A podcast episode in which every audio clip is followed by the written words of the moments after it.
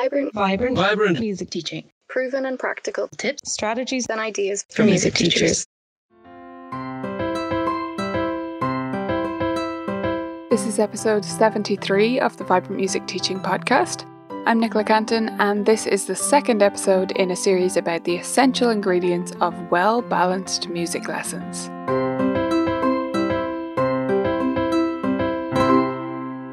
Welcome back, beautiful teachers. And if you're joining me for the first time, first of all, a huge welcome to you. Second of all, I recommend you actually go back and check out last week's episodes first. So, whether you've been listening for a while or you're brand new, go back to last week's episode, that was episode 72, and listen to that before this one, because this series really is designed to be a series.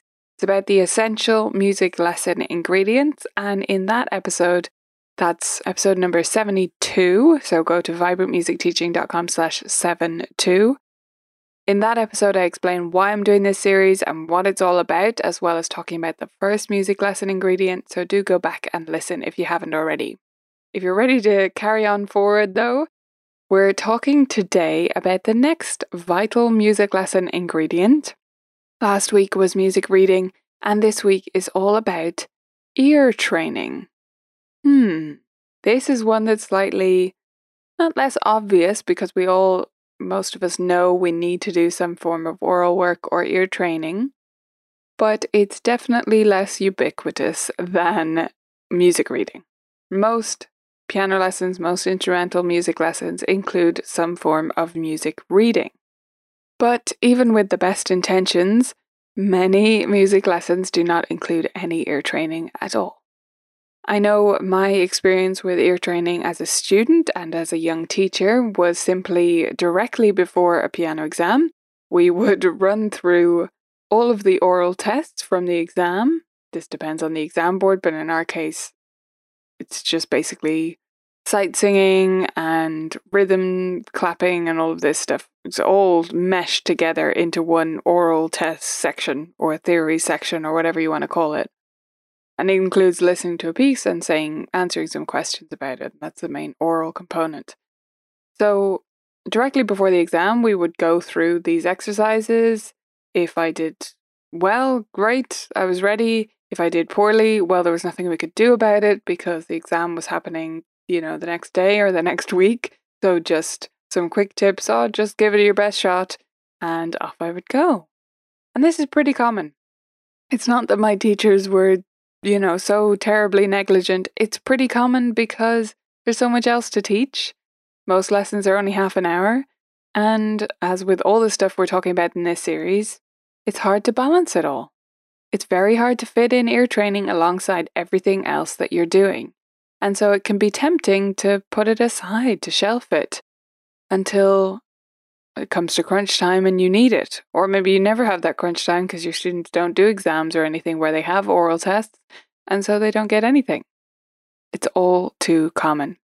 But aural training is not aural tests. That's not the same thing. Ear training isn't about just little drills to do with intervals or solfa or anything else.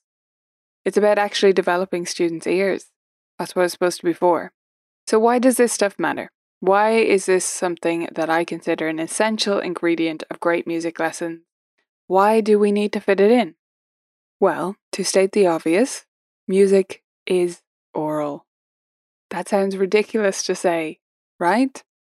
You're listening to this going, um, yes, Nicola, I know that music makes sounds, but I think we forget it. I think we lose sight of it. I certainly have many times.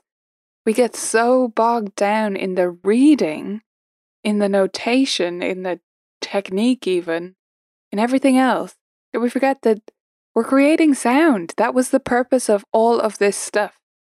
So if our students aren't paying attention to what they're hearing, if they don't have the skills to properly analyze things aurally, if they're not actively listening ever, then what are we even at? What are we doing, right? Doesn't make any sense. So, we need to come back to the fact that music is actually something we listen to. And we need to find ways to make our students more actively listen to their own playing and to the playing of others, whether that's recordings or in person at concerts, whatever they're doing. They need to have the skills and the habit of actively listening to what they're hearing, not putting it on the background. We all have the music we listen to in the background. I'm talking about real listening. We actually pay attention, right?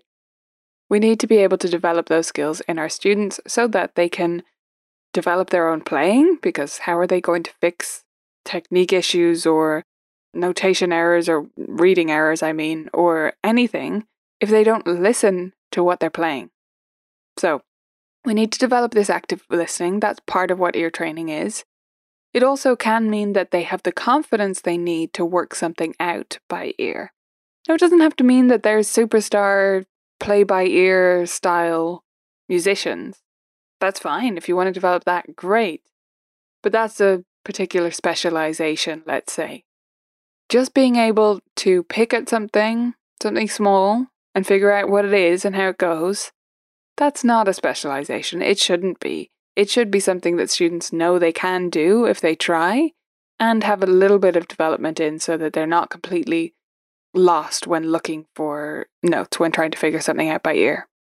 Good ear training should also help students to understand music on a whole other level. So, we talked about this last week when it comes to music reading, how notation can help us to understand music theory. Notation is not music theory, they're not one and the same, but it can help us, greatly help us, in understanding music. Ear training can do that too. The first time I took this, the Kodály summer, what do they call it? Summer camp. No, it's not called that. Summer pedagogy course. Anyway, they call it active music making. It's a week long course that the Kodály Institute of Ireland runs. And I took it a few years ago and I took it again this year because it's fantastic. But when I first took it a few years ago, I mean, it was one of the most exhausting weeks I have ever spent, constantly singing. And it really, it really opened my ears, as it were. It really changed how I thought about so much to do with music. Because I had never experienced ear training like that. I'd experienced, like I say, these aural tests and tons of theory and all of this.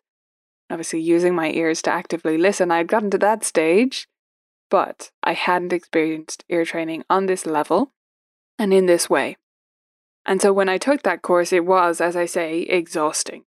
I came home every day completely zonked and just collapsed on the couch and stared into space for several hours because it was a lot. But because of that course, I really gradually changed how I thought about ear training in lessons.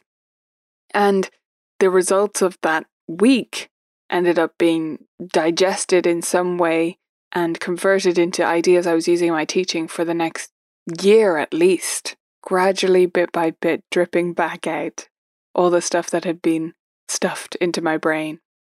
So, when I talk about understanding music on another level, I'm talking about my students not experiencing that as a sudden onslaught of information, but actually it being dripped out to them so that they don't get to the stage where their ears are so far behind their knowledge and understanding in other ways that it takes this enormous push to get their ears up to the same level or their aural awareness up to the same level as the rest of their music education. So, dripping out this information to students, creating a curriculum that incorporates ear training all along the way so that they can actually understand music on that level as well as on a theoretical level um, through notation. Right. So, that's why I think it's important to teach ear training and why this is my second essential music lesson ingredient of the six we're going to be talking about. But how do we teach it? Well, you may have gathered this already, but for me, a big part of teaching ear training is using some Kodály inspired, let's say, methods. I incorporate solfa into all of my teaching and do lots of singing with my students. And especially in the beginning stages, I really believe that that's one of the best ways you can develop your students' skills. Now, there are many reasons why you might choose a different type of singing system. I won't go into all of that, and I won't go into what solfa is and how it's used in my studio. You can go back to episode 26 and 27 to learn more about that. So just vibrantmusicteaching.com slash 26, just the numbers. to access episode 26. And in that one, I explained all about Kodály, the philosophy and the singing and solfa. And then in the next episode, I talked about some simple exercises to get you started if you're brand new to solfa and you want to bring it into your music studio, teaching an, uh, you know, an instrument. You want to bring in a bit of singing that's a great way to start. It's super manageable, easy. You don't need some specialist training. You don't have to do a week long course. You can try this stuff out. So go back and listen to episode 26 and 27 for more on that. For me, that's the best approach though, using Solfa and using it in a functional way. So I don't just do Solfa exercises with my students. Through my Piano Power Booster curricula, I incorporate folk songs, again, Kodály ideas, I use those folk songs to explore solfa with my students, to get them to play those by ear on the piano because they're specifically set up to be quite easy to play and to figure out by ear, and they can all do it successfully, especially when we've gone through that solfa step before we get to the piano, which we do through the Piano Power Booster course, which again, members can find that in the video library if they're interested in getting involved in that curriculum. But what I'm doing there is I'm making it functional, making it useful. It's not about learning solfa because it's good for you. It's not about doing little drills and testing their interval knowledge. It's about putting it to use. Taking folk songs that we sing and that they find fun and enjoy singing, taking them, putting them on the piano, and then adding simple harmonization in those courses just using do and so. That's as simple as it gets, right? It's just one and five they're all major, so it is just one in five. And so we're adding those two together. I do this with my buddy students when they're in their buddy time so that they're playing these things as a duet, playing it two handed if they want to, and exploring all of this through by ear. This also leads to transposing, as I said, exploring solfa through this and understanding that, and singing just to develop your sense of pitch and rhythm and everything is so, so important for all music students. It doesn't matter whether they're taking voice lessons or any other instrument, they need to be singing. So that's my general approach. As I said, you can dive into the specifics in the Piano Power Booster courses. But the important thing to me is not whether you sing in solfa or whether you sing numbers or whether you have some other system. It's that you have a system and that it's not based around exercises and tests because that's often what ear training is. And it shouldn't be. Ear training should be a useful thing. And it should be enjoyable to work on. It shouldn't be the student turning their back and you playing two notes and saying, is that a third or a second? Is it minor or major? That's dull. And it doesn't really achieve anything. They can't apply that knowledge in other contexts. Or they, at least they probably won't, even if they could. So, whatever your system is, it could be solfa. If you don't have one, I recommend giving that a shot. It could be something else that you love, like I say, such as the number system. Maybe use use fixed do solfege in your country and you sing with that. Whatever you're doing, come up with a system and have a plan behind it. And when it comes to listening to other music, you know, not working on specific ear training, not singing that type of development, but the active listening side of things, this type of ear training will help with that, but you also need to be giving your students opportunities to hear music and experience music firsthand with you performing in a variety of genres with questions. So every time you play something for your students, I'm trying to get better at this myself because sometimes I can be too vague about what I want them to listen for. And for students who don't have those active listening skills or they're a bit underdeveloped in that area, they just get a bit lost with that. So, anytime I'm playing something for my students, whether it's a recording or I'm playing, I tell them what it is that I want them to listen out for before I start. I want you to listen for how many times you hear the same little motif, showing them the motif, or listen and tell me about the dynamics when I finish. Make sure you prepare them before they listen so that they have something specific to tune into. They can't listen to everything like you or I can, right? They can't listen to all of those things and observe them all simultaneously yet. So you need to give them a specific thing to hone in on. As long as they have some kind of system for your ear training and you're giving them those opportunities to practice listening with a bit of structure around it, they will develop those ears and it will be a wonderful asset for their whole musicianship, for their musical life. Okay, so that's it for ear training. That was our second essential music ingredient. Remember to come back next week. We're going to be talking about technique and why that's an essential music lesson ingredient and how to go about teaching it or the general principles of teaching good technique to your students, no matter what instrument they're learning. Remember, this is a seven part series. We're talking about six different essential music lesson ingredients.